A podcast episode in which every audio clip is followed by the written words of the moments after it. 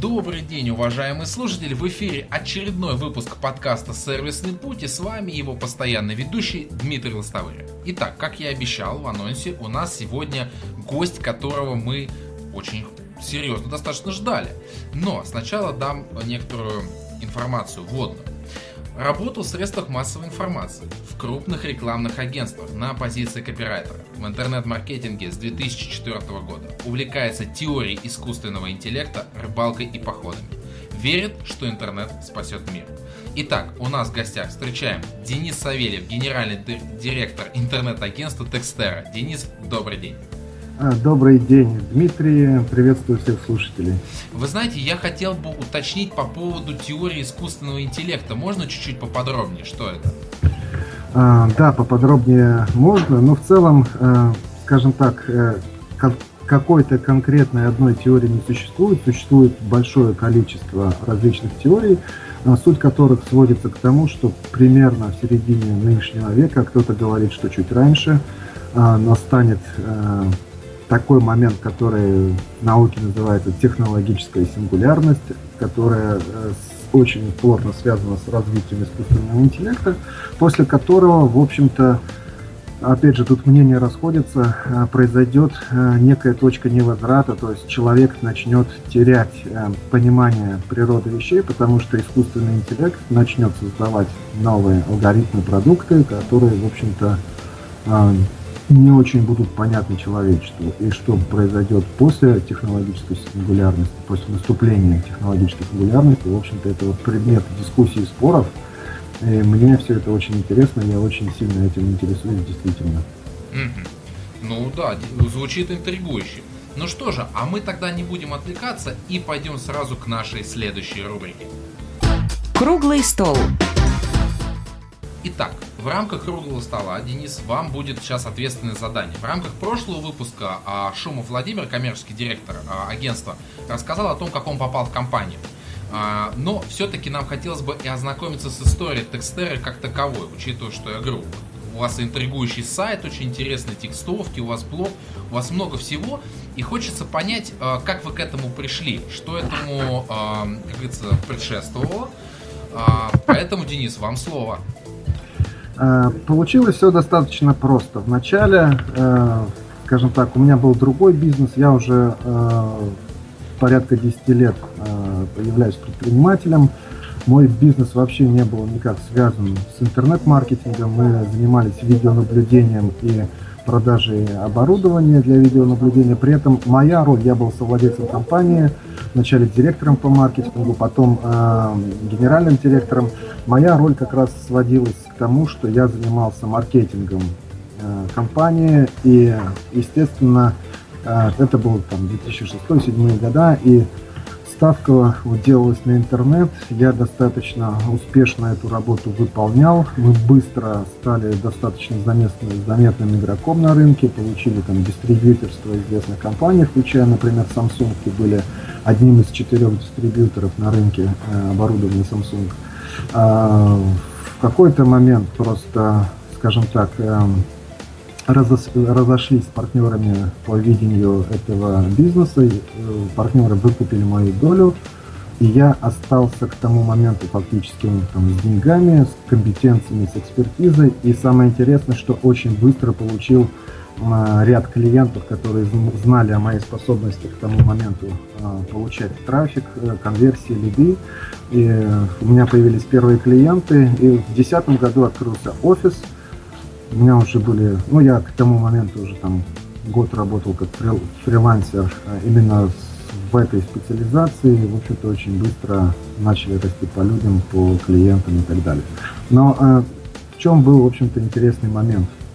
В 2010 году уже было понятно, несмотря на то, что мы основную ставку делали на SEO-трафик да, для привлечения э, лидов, было понятно, что входить на SEO-рынок ну, не очень правильно – некоторое время мучились, думали, рождали какие-то новые идеи, и все автоматически, в общем-то, пришло к контент-маркетингу, потому что уже, ну, не скажу в 2010 году, но в 2011 году мне точно было понятно, что поисковики в тот, э, как бы, в том виде, в котором мы их знали в то время, существовать не будут, да, по таким же принципам. И было понятно, куда все идет. И, в общем-то, ну, просто поймали эту волну, оседлали и быстро стали, скажем так, ну, ведущим агентством по контент-маркетингу только потому, что никто больше не занимался вообще. Не, ну уникальный контент, хороший контент, он всегда будет востребован, вне зависимости от э, того, какое время. И опять же, это универсальная вещь для поисковых машин, потому что они всегда его будут индексировать. Те способы, о которых мы знаем, да, с помощью которых э, там взорвались кучи различных SEO-компаний, э, было понятно, что рано или поздно все вот эти способы, там черное SEO, там белое, неважно, оно рано или поздно исчезло бы. Это был вот пузырь такой, который вздулся в тот момент и потом также быстро сошел на нет. А, здесь согласен, но тем не менее тут, тут надо понимать, что все-таки контент-маркетинг это не просто создание контента. Ну, да, конечно, это, я это не копирайтинг. Да. Да, поэтому нет, до сих пор на самом деле дискуссии ведутся. Это, в общем-то, нормально для рынков, которые не сформированы до конца, которые очень быстро, бурно растут и быстро изменяются. В общем-то, с контент-маркетингом это происходит не только в Рунете, но и за рубежом, откуда, в общем-то, термин к нам пришел. Да? То есть это область такая быстро изменяющихся знаний, но в целом понятно, что э, просто создавать контент недостаточно. Ну, естественно. И вот смотрите, еще такой, Денис, вопрос, а, так как вы с четвертого года, да, в интернет-маркетинге, как было сказано в начале, а, как э, вот уже отчасти сказали, да, что пришли к контент-маркетингу, но в целом как изменялся Рунет, вот, по вашему взгляду, за вот этот весь период? Потому что, в принципе, э, определенные тренды, они видны, да, там сейчас это социальные сети, это очевидно. Сейчас это просто целый бум, это взрыв, все говорят про SMM, social маркетинг. Но вот на ваш взгляд, вот какие вы для себя бы отметили а, отдельные аспекты развития Рунета как такового? Ну, это очень легко, потому что все это происходило на моих глазах. Да. На самом деле в четвертом году и даже еще в пятом никакого SEO в том виде, в котором мы увидели его там в седьмом, восьмом году, э, еще не было. То есть существовала услуга, конечно, да, но давайте к истории вернемся, немножко расскажу, потому что все это на моих глазах происходило. Когда, в общем-то, интернет появился и появилась э, коммерческая часть интернета, да, где-то в конце 90-х годов э, Просто нужно было иметь сайт, потому что это было модно. И настала эпоха, ну я ее для себя называю эпоха дизайна. Да, если вы помните, а, в дизайн а, вкладывались большие деньги. Тогда как раз в этот период выросла студия Артемия Лебедева, которая отличалась тем, что у них был самый дорогой дизайн, и там уже в начале 2000-х годов а, их дизайн стоил там десятки, а то и там, доходило до сотни тысяч долларов, там, сотни тысяч евро, потому что бизнес верил, что дизайн действительно может э, как бы играть серьезную, существенную роль в интернет-маркетинге. Потом э, настало некое, скажем так, отрезвление, и стало понятно, что сайт сам по себе, каким бы он красивым или там, совершенным с точки зрения дизайна не был, не является инструментом продаж, не является инструментом маркетинга, если этого, у этого сайта нету трафика. И пришла, соответственно, эра трафика, потому что а, появился, ну, начало, начали складываться к тому моменту инструменты контекстной рекламы, уже потихонечку нач, начался а, формироваться рынок, который послед, впоследствии а, стал рынком поисковой оптимизации – Все это, опять же, происходило на моих глазах и существовало вначале на некоторых форумах Рунета. Я для себя вообще границу вот э, зрелости SEO рынка очень хорошо как бы внутри представляю, потому что я связываю ее с появлением э, первой автоматической э, биржи купли-продажи ссылок, которая называется SAPI. Это, по-моему, 2007 год. Нельзя сказать, что это как бы расцвет рынка, расцвет даже позднее случился, да, но это вот уже совершенно точно классический... Предпосылка была. Да, не то, что не предпосылка, это сформирование классического SEO рынка и влияние роли SAPI на рынок было огромным в течение там последующих 5-6 лет. А, и эра трафика на самом деле была, наверное, э, скажем так, ну, гораздо более серьезной по объему денег, которые на этом рынке крутились, и, в общем-то, по влиянию на рынок. А, некоторые бизнесы до сих пор живут в этой парадигме, что трафик все, да. Но самые передовые компании где-то там в начале уже 2011-2012 года, некоторые даже чуть раньше, стали понимать, что тоже, в общем-то, а, рынок э, трафика, да, это не, как бы не окончательная, не итоговая, не итоговая версия развития рынка, потому что э, трафик, в общем-то, можно получить, если есть деньги, да, даже конверсионный, качественный, но понятно, что не трафик определяет и дальше будет определять движение рынка, а аудитория, то есть а, важнее гораздо именно лояльная, сконцентрированная возле бренда аудитория, и просто нагоном трафика это не решается, потому что а, инструменты для нагона, да, они, в общем-то, ну или как бы для привлечения трафика, они а, никак не влияют на степень вовлеченности взаимодействия пользователя с, с брендом, никак не влияют на а, такие показатели, как длина сессии, количество отказов и так далее. При этом мы все прекрасно знаем, что эти показатели на а, финансовый KPI влияют, грубо говоря, на выручку, на прибыль компании и так далее. Соответственно, ну вот контент-маркетинг как раз во многом а, стал ответом а, на, а, скажем так, потребности рынка привлечь не просто трафик, а привлечь целевую аудиторию, которая станет, а, условно говоря, привлечение людей, которые станут, бесплатными евангелистами бренда. Контент-маркетингом эта задача решается и, в общем-то, достаточно успешно. Отлично. Ну что же, и тогда мы будем двигаться уже к самому большому блоку нашего выпуска. Основная тема выпуска.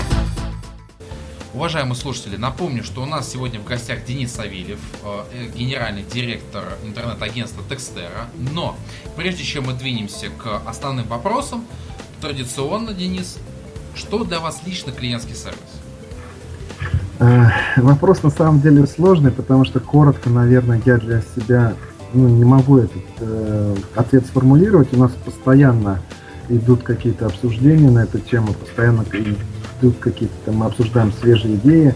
А в прошлой э, передаче Володя Шумов уже рассказывал об эмпатии. Понятно, что это, опять же, ну, не совсем личное мнение Вовы. Мы много этот э, как бы, процесс обсуждаем у себя в компании и поняли действительно такую вещь, что э, сервис клиентский сервис будущего, он должен основываться на эмпатии. Да? Что такое эмпатия? Это искреннее сопереживание проблемам человека.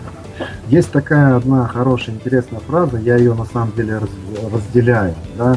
Клиентский сервис всем хорош, если бы не клиенты. Вот на самом деле, да, в будущем действительно нужно понимать, что, ну, как бы стандартные вот э, вообще по классике, да, по учебникам продажи, они, в общем-то, существовать вряд ли будут. Все будет куда-то меняться в другую сторону. Мы предполагаем, что будет меняться именно, а, ну, во-первых, агентство должно стать структурным подразделением заказчика, бизнеса заказчика, а с другой стороны менеджеры, которые работают с клиентами, это аккаунт-менеджеры у нас, либо менеджеры по продажам, если э, речь идет о пресейлс э, стадии, да, э, должны действительно быть э, органическими эмпатами. Вообще эмпатию очень трудно, э, скажем так, э, имитировать, если действительно э, человек как бы не имеет этих навыков у себя внутри, да, искусственно родить тяжело. Поэтому все-таки ну, мы стараемся на эти позиции брать людей, которые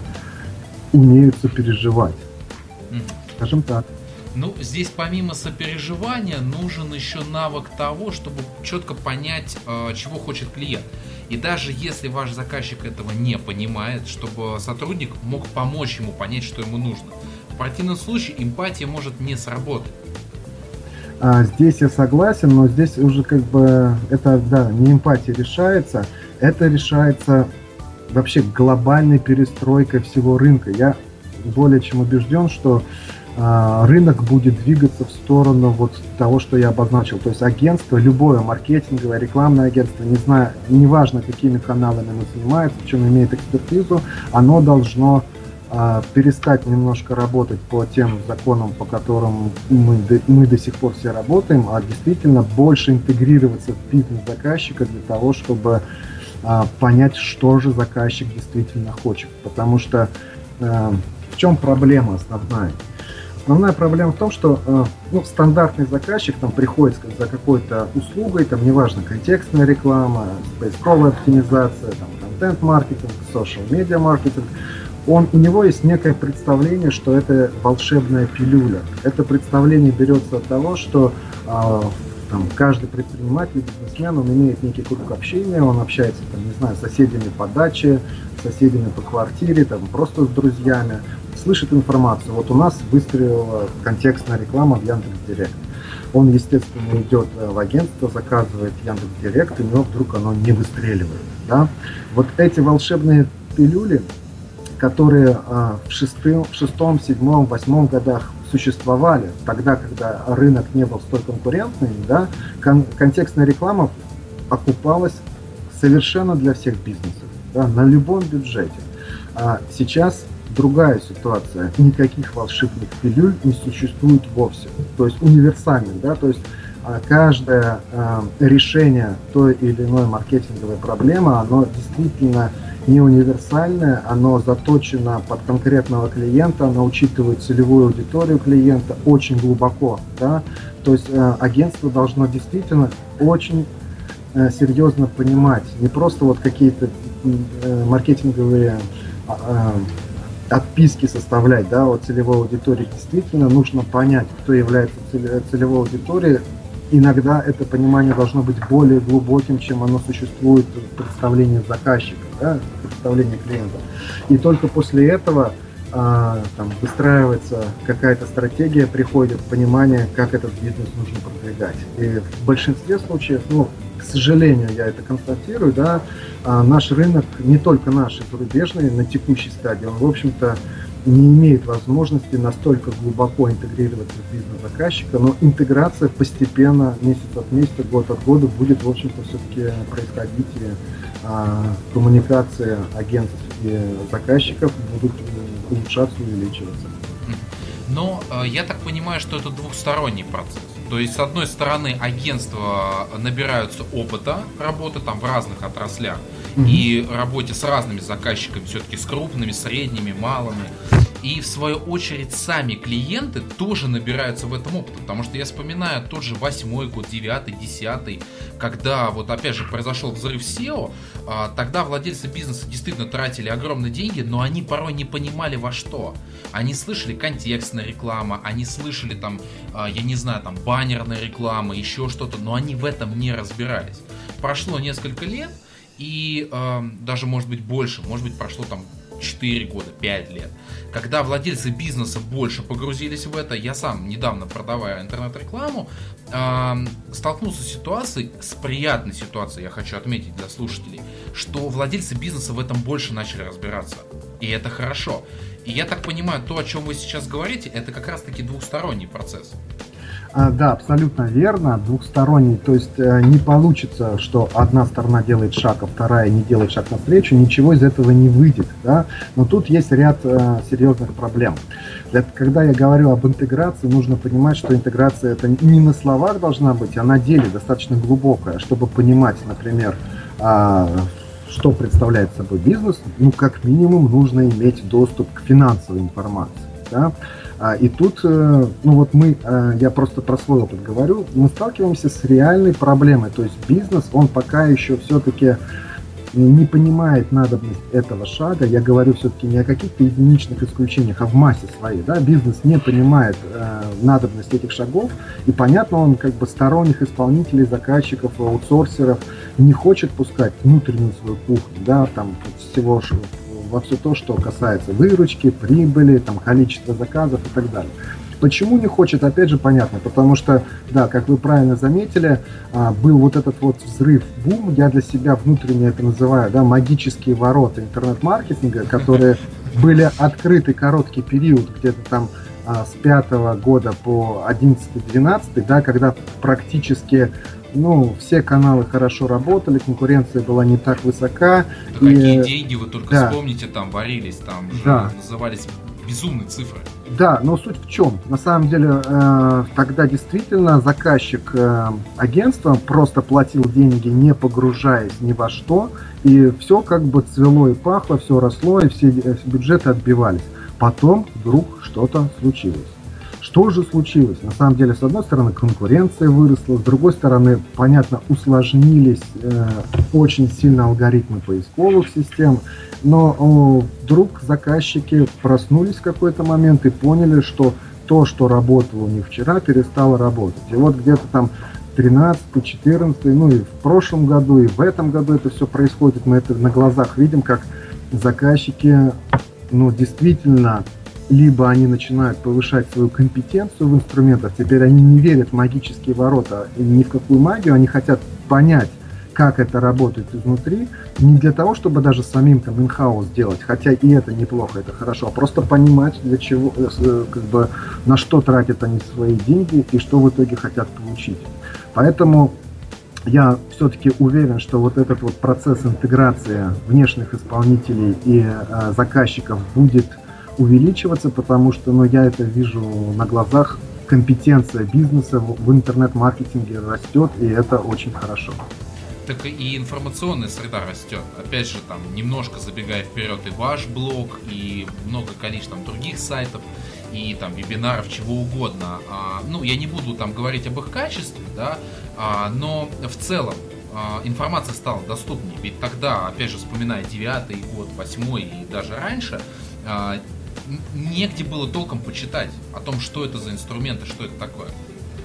А, ну, здесь я как бы немножко не соглашусь. Все-таки, кто хотел э, найти информацию, тоже ее находил. Она практически вся была в свободном доступе на специализированных форумах и так далее. Просто бизнесом это было не очень востребовано. Что сейчас происходит? Да, вот, вот от тот контент взрыв, который, о котором вы говорите, это всего лишь нормальная реакция на востребованность рынка. Сейчас э, площадок э, как бы даже не хватает, потому что ну, жадность э, заказчиков жадность бизнеса до информации, она действительно перевешивает э, все количество площадок. И э, я думаю, что тут другая проблема вырисовывается, то, что называется информационным шумом. Да? Не да, будучи да. экспертом, достаточно трудно, ну, практи... возьмем там две похожие площадки, там, с примерно одинаковыми статьями по одной тематике, но которые разнятся по смыслу.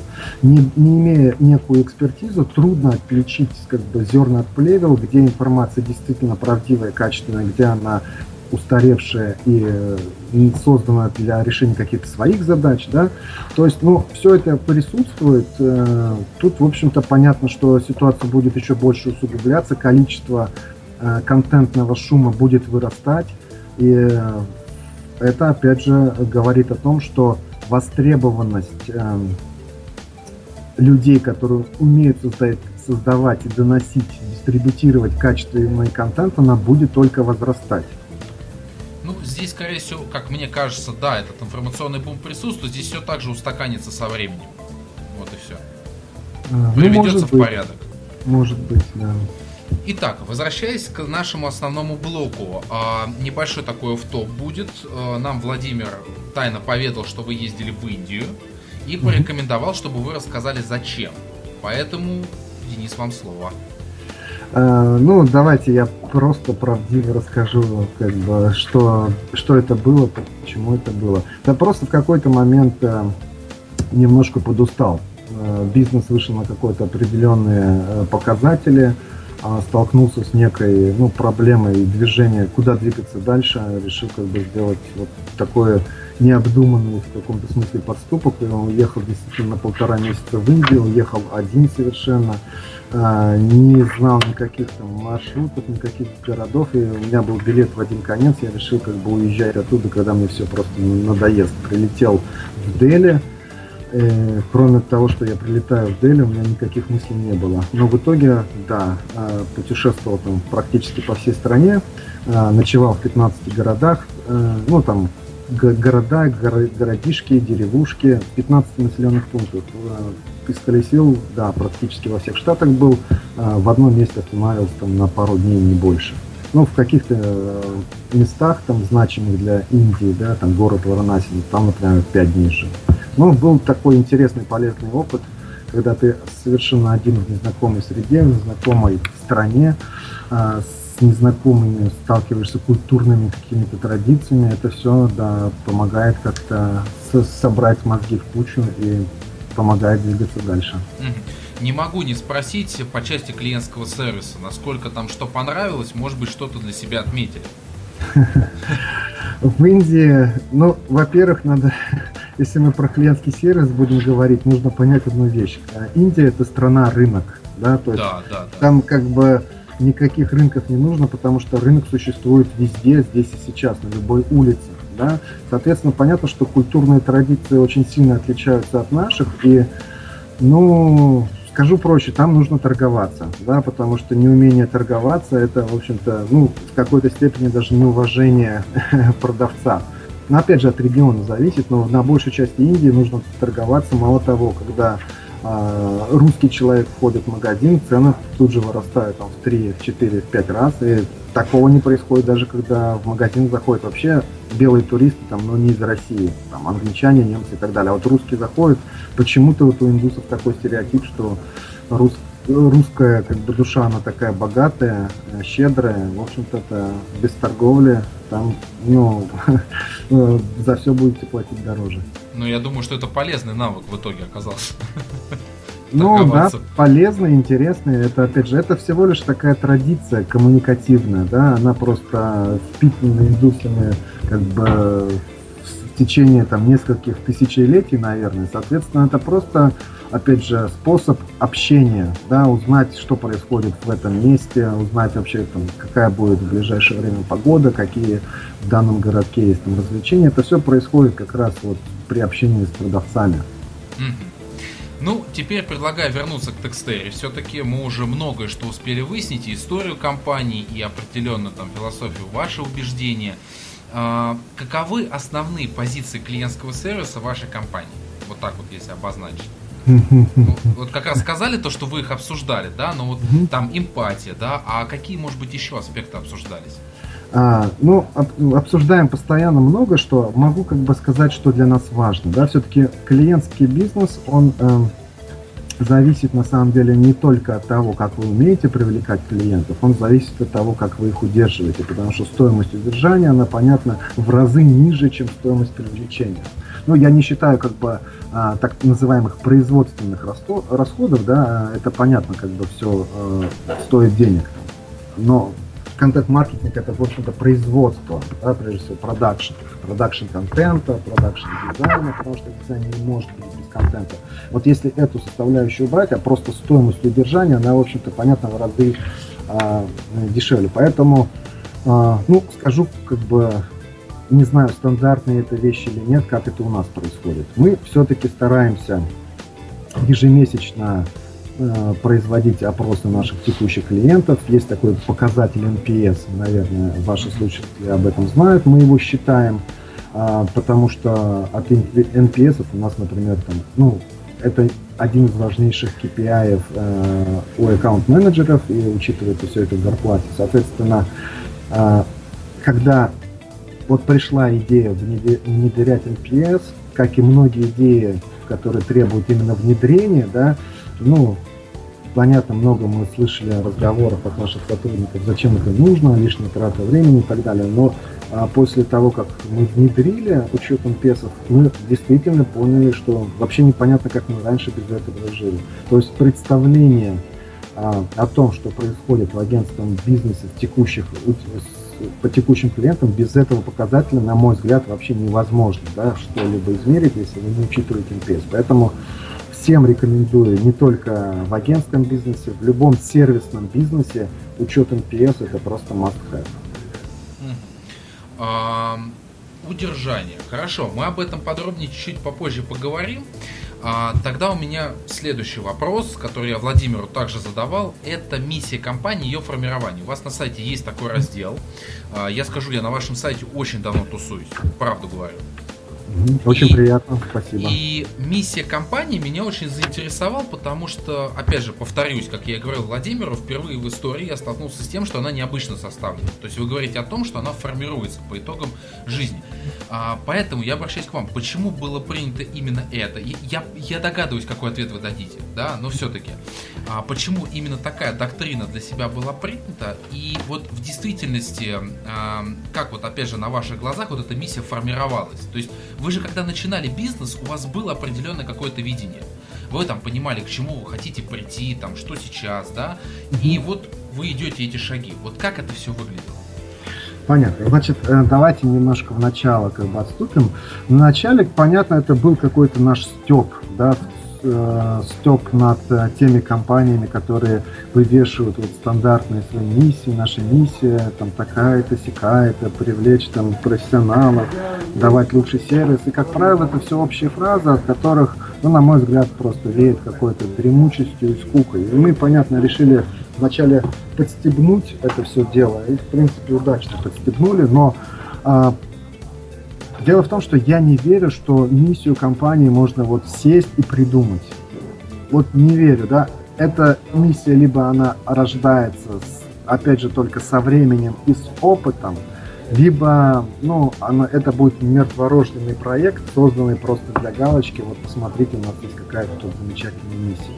А рождать между, как бы мертворожденный проект нам не хотелось, поэтому мы после СТОБа действительно начали думать, а что у нас действительно есть, к чему мы пришли. И наша миссия, как вы знаете, она не закончена, да, она формируется до сих пор.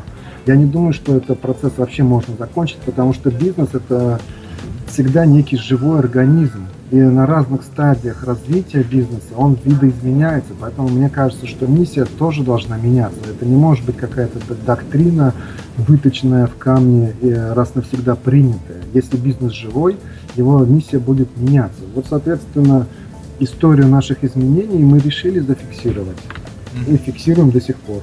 А задам такой еще вопрос. А ваши клиенты обращают на это внимание? То есть как-то принимают вот этот вот use case такой э, о миссии компании? Ну, наверное, да. Не могу сказать точный ответ, потому что от клиента вообще а, все-таки тут нужно понимать, что они становятся клиентами, ну, нету какого-то одного вот последнего там э, серебряной пули, да, это всегда масса причин, и у каждого клиента свой путь. Соответственно, раз эта миссия у нас висит, и как бы мы ее не удалили, наверное, э, я думаю, что ее читают. Отлично. Теперь тогда перейдем э, в целом к сайту. Опять же, э, я Владимиру об этом говорил и скажу вам. Чем он мне нравится? Тем, что зайдя на него, можно получить максимум информации. Кто вы, что вы, чем вы занимаетесь. Есть информация с э, фото о сотрудниках и даже чем они увлекаются. Опять же, передаю респект сотруднику, который увлекается коллекционно-карточной игрой Magic the Gathering. Угу. А, вот он напротив меня как раз сидит. Вот, пожалуйста, в прямом эфире. А, соответственно, а, можно получить экспертную вашу точку зрения, да, в блоге, исчерпывающие контакты. Все есть. Вот что мне понравилось и что меня зацепило, именно вот эта вот вся история. Понятно, что сейчас скажу банальную вещь, даже клише, может быть, что так как вы интернет-агентство, у вас обязан быть классный сайт ну, вот с точки зрения, если бизнеса разбирать, если бы у вас был плохой сайт, я сомневаюсь, что у вас было бы много заказов. Но все-таки он кардинально отличается от того, что есть у других. Это я могу точно сказать. Почему так? Ну, во-первых, очень приятно слушать такие слова. Э, на самом деле, иногда действительно работаешь и не понимаешь, как бы оценят это аудитория или нет. А, почему так, я не знаю, потому что э, все-таки основное, что мы хотели да, на сайте, это показать, что контент-маркетинг действительно работает. Потому что мы, основная как бы все-таки э, фишка этого сайта, да, которая визуально, в общем-то, непонятна. Но я раскрою секреты. Он действительно, ну, скажем так, э, давайте без ложной скромности, супер популярный. То есть нас да, посещают да, 10, там сейчас 10 тысяч человек в день. Да? Ни одно агентство в стране, я это могу совершенно точно сказать, э, такого трафика не имеет. А, соответственно, мы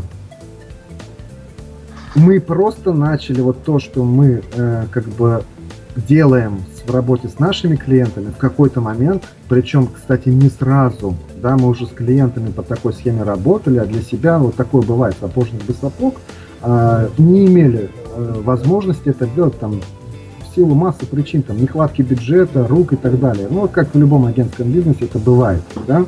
А в 2012 году просто, ну, начали какие-то э, ресурсы выделять, и они до сих пор, кстати, не сказать, что очень большие. В принципе, то, что мы делаем, любое агентство может делать с точки зрения финансов. Но понятно, что многие не делают, потому что помимо финансов есть еще такой вопрос, как компетенции, экспертиза, знания, вот это вот все.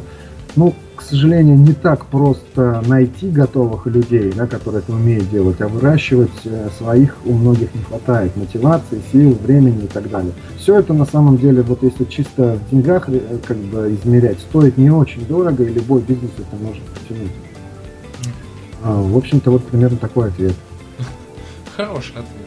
А, и вот как раз вы, я так понимаю, что сейчас ближе начали к блогу, да, про компетенции, про все. Опять же скажу, что он просто лучший. У меня нет слов, у меня прямо так и написано в, в моем плане подкаста.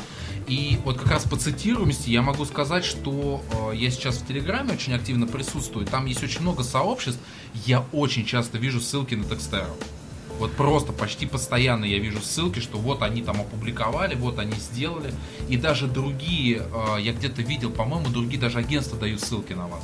Дают, мы тоже, естественно, все показатели отслеживаем. Я не помню там по телеграмму кон- конкретно какие показатели, но в целом мы мониторим все стандартные, э, скажем так, метрики, которые ну, так или иначе э, говорят э, нам, в том ли направлении мы движемся, да, соответственно, да, цитируемость у проекта очень высокая, но я тоже, мне так кажется, может быть, мое, опять же, знание немножко так, так скривлено, потому что я глубоко в теме нахожусь, и как у любого эксперта, на самом деле, глаз замыливается, но мне тоже кажется, что цитируемость проекта высокая, и это очень хорошо, здорово. В общем-то, опять же, контент мы создаем в том числе для этого, автора, потому что цитируемость, вы знаете, это ну, некий показатель траста, уровня доверия к сайту со стороны поисковиков, и это, естественно, влияет на ранжирование поисковика в том числе.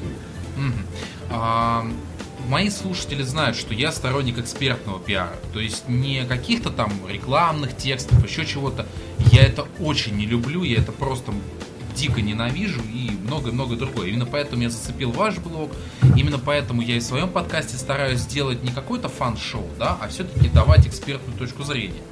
Я в свое время тоже для одной IT-компании писал блог, аналитику. А, это был год, наверное, 11 даже 10 То есть это был уникальный контент. Прям жестко все. Трафик действительно шел. Но а, я вас сейчас попрошу вот а, объяснить для слушателей, в чем разница между обычным блогом и экспертным. Потому что у вас это экспертный блог. Я не могу его назвать просто вот обычным. Да? Вот в чем разница, чтобы люди могли понять? А, мы все-таки стараемся писать у себя в блоге именно о тех вещах, в которых у нас есть экспертиза на уровне вот практики, то, что мы внедрили. Может быть, мы где-то там каких-то глобальных вещах ошибаемся, но ошибаемся честно, искренне, потому что вот наш опыт, наша практика, если мы пишем там какой-то кейс, да, или вот используете там вот такой-то инструмент, он работает, а вот это вот не используйте, потому что он не работает, мы это напишем не потому, что нам кто-то заплатил денег, да, мы, у нас нету ни одной проплаченной публикации, если мы ошибаемся. Но вот мы попробовали на своем опыте, у нас и получились такие результаты, и мы с ними делимся. На самом деле, я считаю, это, вот вы говорите, эксперт, экспертный контент, э, как бы хорошо, я скажу больше. В маркетинге будущего никакого другого как бы блога и, да, и, скорее да, всего, не, не будет. выживет. Не есть, выживет, да, не будет. То есть экспертиза это как раз то, что зачем, в общем-то, существуют все эти блоги. Понятно, что э, давайте зададим вопрос, почему вообще пользователь потребляет тот или иной коммерческий контент. Мы сейчас сразу за скобки берем там, развлекательный контент, фановский какой-то там, да, а, познавательный. А вот коммерческий контент, почему люди потребляют его? Ответ только один. Потому что в этом контенте должна быть или есть экспертиза. А если есть экспертиза, прощается все. Плохая верстка, там, отсутствие стильно, там, орфографические, грамматические ошибки, да, а, поэтому понятно, что экспертиза и, скажем так, пока раз это экспертиза, но это задача вот как раз контент-маркетологов будущего. Очевидно. И причем, да, я сторонник того, что абсолютно любая компания, неважно, вы интернет-агентство или магазин или прочее, должны стремиться именно к этому. Я даже больше скажу, что не обязательно статья должна быть там, я не знаю, 2-3 листа в вордовском документе. Пускай даже это будет там несколько блоков, но а, зато это будет экспертно, и это будет интересно. Абсолютно согласен. Да, потому что когда, например, э, очень часто сейчас есть люди, я вижу, что стараются к тому, чтобы создать экспертный блог, но там начинается очень много воды, красивых подводок, еще чего-то. Ну, видна работа копирайтера, такого типичного, э, который добавляет туда слов. Э, и опять же, вот здесь немножко уходя от темы, да, очень многие стремятся к SEO, да, к индексации, к упоминанию определенных слов. И это тоже очень хорошо видно. Да, согласен. Мы вообще на это дело забили и, в общем-то, правильно сделали. Ну так Когда... это и дало результат. Что да? самое интересное. Да. Ага. Так, теперь по сайту, по блогу мы разобрались, теперь пойдем к вам внутрь. А вот корпоративная культура, мне очень интересно, как строится, да, там, ваше позиционирование перед сотрудниками, как они себя ощущают в составе команды Текстера, насколько вот этот дух, они его а, там, прочувствуют, за счет чего, и, ну и вот так далее. А, вопрос понятен, опять же, я а, небольшой специалист по корпоративной культуре, я просто буду своими мыслями, своим опытом делиться, mm-hmm. да, сколько я это все пережил. Во-первых, я не верю, что корпоративную культуру можно каким-то директивным образом воспитать, потому что э, тут все просто, да, для того, чтобы, э, например, э, ваши сотрудники приходили на работу вовремя и уходили, опять же, ну, не, не рано, а вовремя, нужно просто, чтобы, ну, только собственным примером это показывать, да, соответственно, э, мне кажется, фактически корпоративная культура это есть сплав всех положительных полож... какого-то положительного генофонда и отрицательного генофонда тоже, ну, владельцев, основателей, там, то есть я знаю, что вот все болячки Текстеры, да, вот сейчас там, при количестве а, больше 40 сотрудников, это мои персональные болячки. Опять же, все позитивные э, как бы моменты, это опять же мои позитивные стороны. И получается все, в общем-то, ну, обосновано, если понять одну вещь. Мы просто опять же, хотим мы того или нет, но мы всегда берем на работу тех, с кем нам комфортно работать. Да?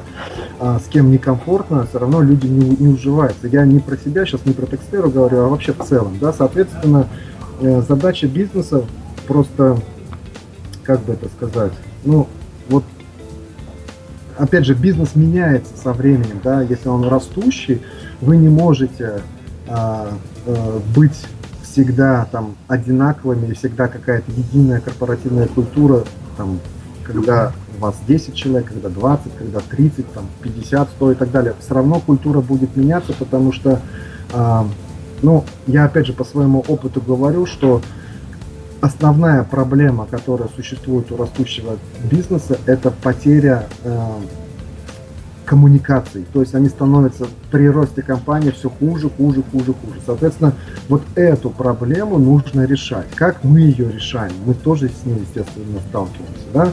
Во-первых, у нас э, помимо всех э, программных продуктов, которые мы используем, там э, CRM всякие, внутренняя корпоративная среда и так далее, у нас есть э, всякие тренинги, обучалки, болталки, это создано только для того, чтобы людьми, которые работают друг с другом в разных отделах, просто больше друг с другом проходили, проводили время, время именно коммуницируя.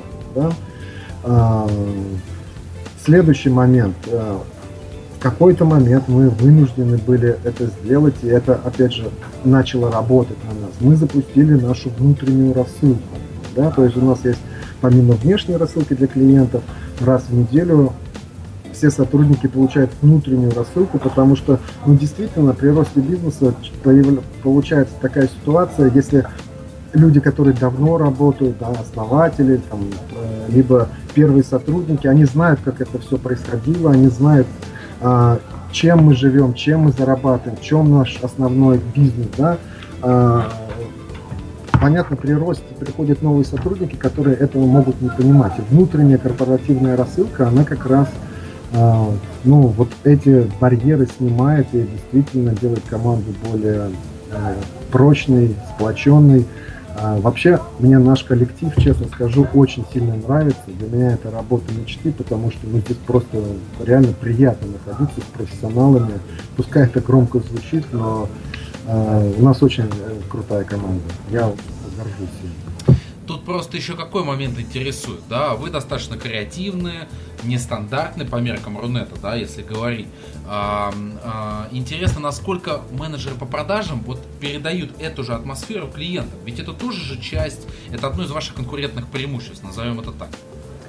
А, ну, мне здесь сложно судить, там, хвалить нас или, наоборот, критиковать, но надо понимать, что менеджеры по продажам – это тоже часть коллектива, достаточно важная, существенная. Когда-то у нас, много лет назад, никаких менеджеров по продажам вообще не было. Мало того, у нас не было деления, которые есть сейчас на аккаунт-менеджеров, там, проект-менеджеров. Были просто менеджеры, которые, или там один-два менеджера, которые занимались всеми ком- внешними коммуникациями со всеми клиентами. Да?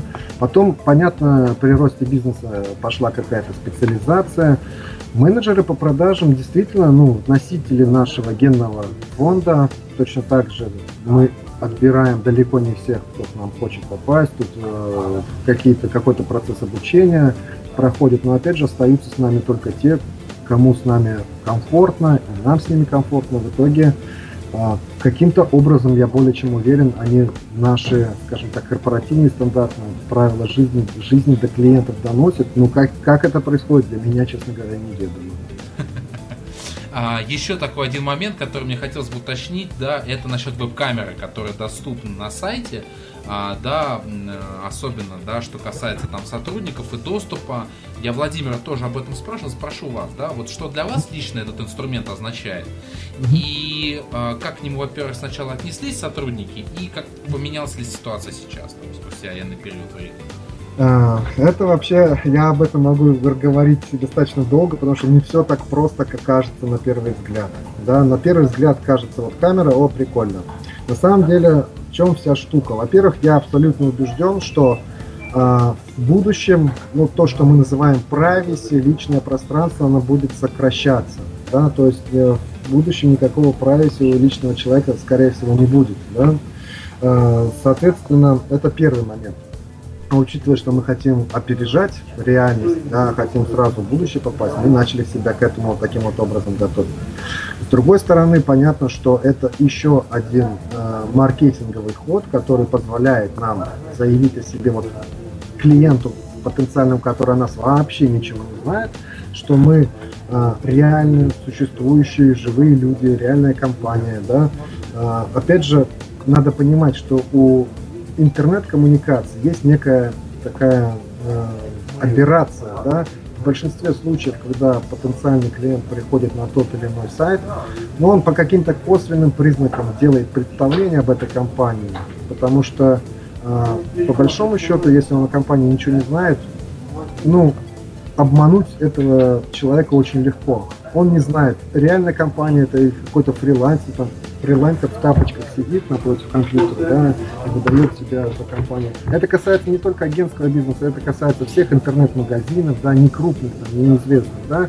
И, э, и все-таки а для того, чтобы начать работать, любому клиенту потенциальному нужно некий барьер преодолеть, потому что он фактически отправляет деньги в пустоту, не понимая, как бы, куда он за что платит, да. И тут, понятно, есть какие-то юридические там, да, подпорки, договоры и прочее, но все-таки основное это доверие. Нету доверия, нету ничего. Соответственно, камера, она для этого была рождена. Понятно, что Некоторые сотрудники не очень вначале хорошо к этому отнеслись, но мы не то, что их убеждали. Мы им сказали, давайте попробуем. Если вам не понравится, мы все это уберем. А, в итоге как-то она прижилась, хотя, честно говоря, сейчас уже э, мысли есть а, поставить ее не только вот наш аквариум, потому что у нас не один вот, вот, вот еще соседний кабинет есть, где отдел контента сидит, есть там всякие переговорки, кухни и прочее. Но вот пока не то, что мы решаем, руки просто не доходят, но вообще а, это интересный опыт. Нам он нравится. Я даже больше скажу для слушателей. Я сейчас специально сделал Алло, скриншот. Никак вы не услышали. Да, я слышу, слышу. Раз, раз, раз. Да, вы слышите? А вот сейчас Да. услышал. Да. Да. А, Соответственно, уважаемые слушатели, я специально сейчас зашел на сайт Текстеры и действительно а, я сделал специально скриншот, не знаю, а, как мы сейчас записываем выпуск в принципе. Так как я вас вижу, Денис. Да, я понимаю, что вы меня видите. Вот я вам рукам, руками помощу прямо сейчас. Сейчас даже вы можете еще раз это сделать. Давайте. Давайте, машу руками. А вот напротив меня сидит как раз сотрудник, который интересуется карточными играми. Да, да, да. Вот я как раз сделал скриншот и обязательно выложу ее к м, выпуску для того, чтобы было видно, что это интерактив, что это действительно работает. А, хорошо, и теперь вот мы немножко затронули продажников, теперь про аккаунт-менеджеров. Да, Владимир тоже частично про них говорил. А, аккаунт-менеджеры, у них довольно сложная работа, да, удержать клиента, а, они фактически становятся проводниками. Я, насколько понимаю, они же напрямую не занимаются раскруткой. Угу, все Вот. верно. А, они являются проводниками между, условно назовем их техническим отделом и заказчиком. А, ну и также решают административные вопросы. Мгм. А, Это люди достаточно высоких компетенций, они должны быть там в разных сторонах подкованы, много что знать. Понятно, что и продажники, но здесь немножко другое. Уметь а, разговаривать на нескольких языках. На техническом, да, и непосредственно на клиентском. А, Что вы скажете про ваших аккаунт-менеджеров? Вот А вы- сейчас в лоб. Да, вы все верно заметили. Действительно, аккаунты это, ну, скажем так, э, такая менеджерская элита, потому что действительно они должны быть компетентны в различных областях деятельности, понимать все-таки более-менее, как устроен вообще бизнес, как устроен тот или иной бизнес, то есть иметь уже экспертизу в каком бизнесе, да. Основная задача аккаунт-менеджера фактически это представитель заказчика у нас в агентстве на нашем окладе и плюс там бонусы, да, фактически он а, лоббирует интересы заказчика в агентстве и выстраивает всю цепочку работ под этого клиента. А, да, действительно, это люди, э, ну, развитые, с очень высокими коммуникативными навыками, с очень э, хорошим, как правило, образованием, либо с, с опытом серьезным в работе в бизнесе на а, высоких позициях, потому что а, по-другому не получается. Ну и, естественно, э, скажем так, давайте честно, открыто скажу, аккаунт-менеджер все-таки, да, это человек, который выстраивает работу, действительно сам технически руками ничего не делает, но он контролирует дедлайны, там, участвует в разработке стратегии, ну и на аккаунтах держится бизнес. И я даже немножко так добавлю, что, как мне кажется, именно аккаунты это и есть проводники вашей идеи насчет интеграции. Это же как раз их часть. Это их часть, согласен. Во многом э, так и есть, но тут надо понимать, что тоже мы как бы не волшебники, и много шагов требуется еще и от самого клиента, да, потому что аккаунт может доносить вот наше как бы видение ситуации, но все-таки окончательное слово все равно будет за клиентом. Конечно, конечно. Ну, теперь под завершение основного блока выпуска, да, пришло время поговорить о планах компании на будущее. Плане клиентского сервиса, в плане еще каких-то задач, которые перед собой ставите. А, и я бы, наверное, попросил вас еще дать прогноз по части рынка. То есть, что вы думаете, да, что ждет контент-маркетинг, интернет-маркетинг э, в ближайшие несколько лет. Понятно. Давайте, опять же, все-таки буду свое мнение высказывать. Я абсолютно убежден, что мы вошли в такую сферу информационной турбулентности, назовем это так, да, когда ну, делать сколь-либо серьезные прогнозы на какой-либо серьезный срок на самом деле бессмысленно, потому что ситуация впервые в истории человечества настолько быстро меняется, что прогнозировать ну, крайне сложно. Поэтому мы, конечно, делаем какие-то планы финансовые там, на месяц, на квартал, на год и так далее. Но по большому счету все, что дальше месяца находится, это все писано вилами по, по воде. И как бы, ну, серьезно я вот к этим документам не отношусь. Для меня гораздо более э, важная вещь, да, не планирование ситуации там, на квартал либо на год, а, соб, а как бы умение находить и привлекать э, к работе тех людей, которые умеют быстро ориентироваться э, в текущей ситуации и главное быстро обучаться. Тут могу как бы еще озвучить один момент э, важный меня лично, да, я вот к этому самоопытным путем пришел, я вот, например, не верю как бы в высшее образование в текущих реалиях, в которых мы живем, да, я считаю, что институт высшего образования, он, в общем-то, устарел, но на первое место выходит такая вещь, как постоянное обучение, то есть человек, профессионал, если мы говорим о такой сфере э, жизни человека, как работа, он должен всегда постоянно развиваться. Соответственно, нужно набирать людей, которые без каких-то внешних раздражителей, подсказки, давления, им просто они не могут не развиваться, потому что это часть их как бы жизненного плана, они так устроены. Вот находить, привлекать таких людей гораздо важнее, чем а, какие-то писать директивы, инструкции, создавать планы. Если есть команда, которая умеет обучаться, в общем-то не страшны никакие передряги.